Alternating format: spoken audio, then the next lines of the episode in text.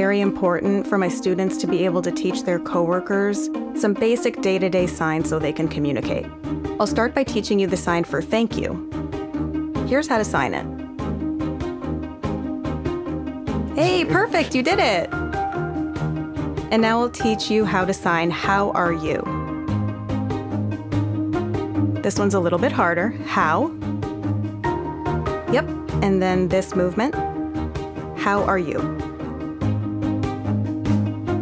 Yes, great. and then I also want to teach one of the more important phrases I can think of where as it relates to work.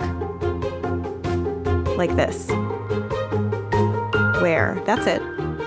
There's a facial expression that goes with this. You furrow your brow. Where. It's so interesting. It is. It really is, definitely.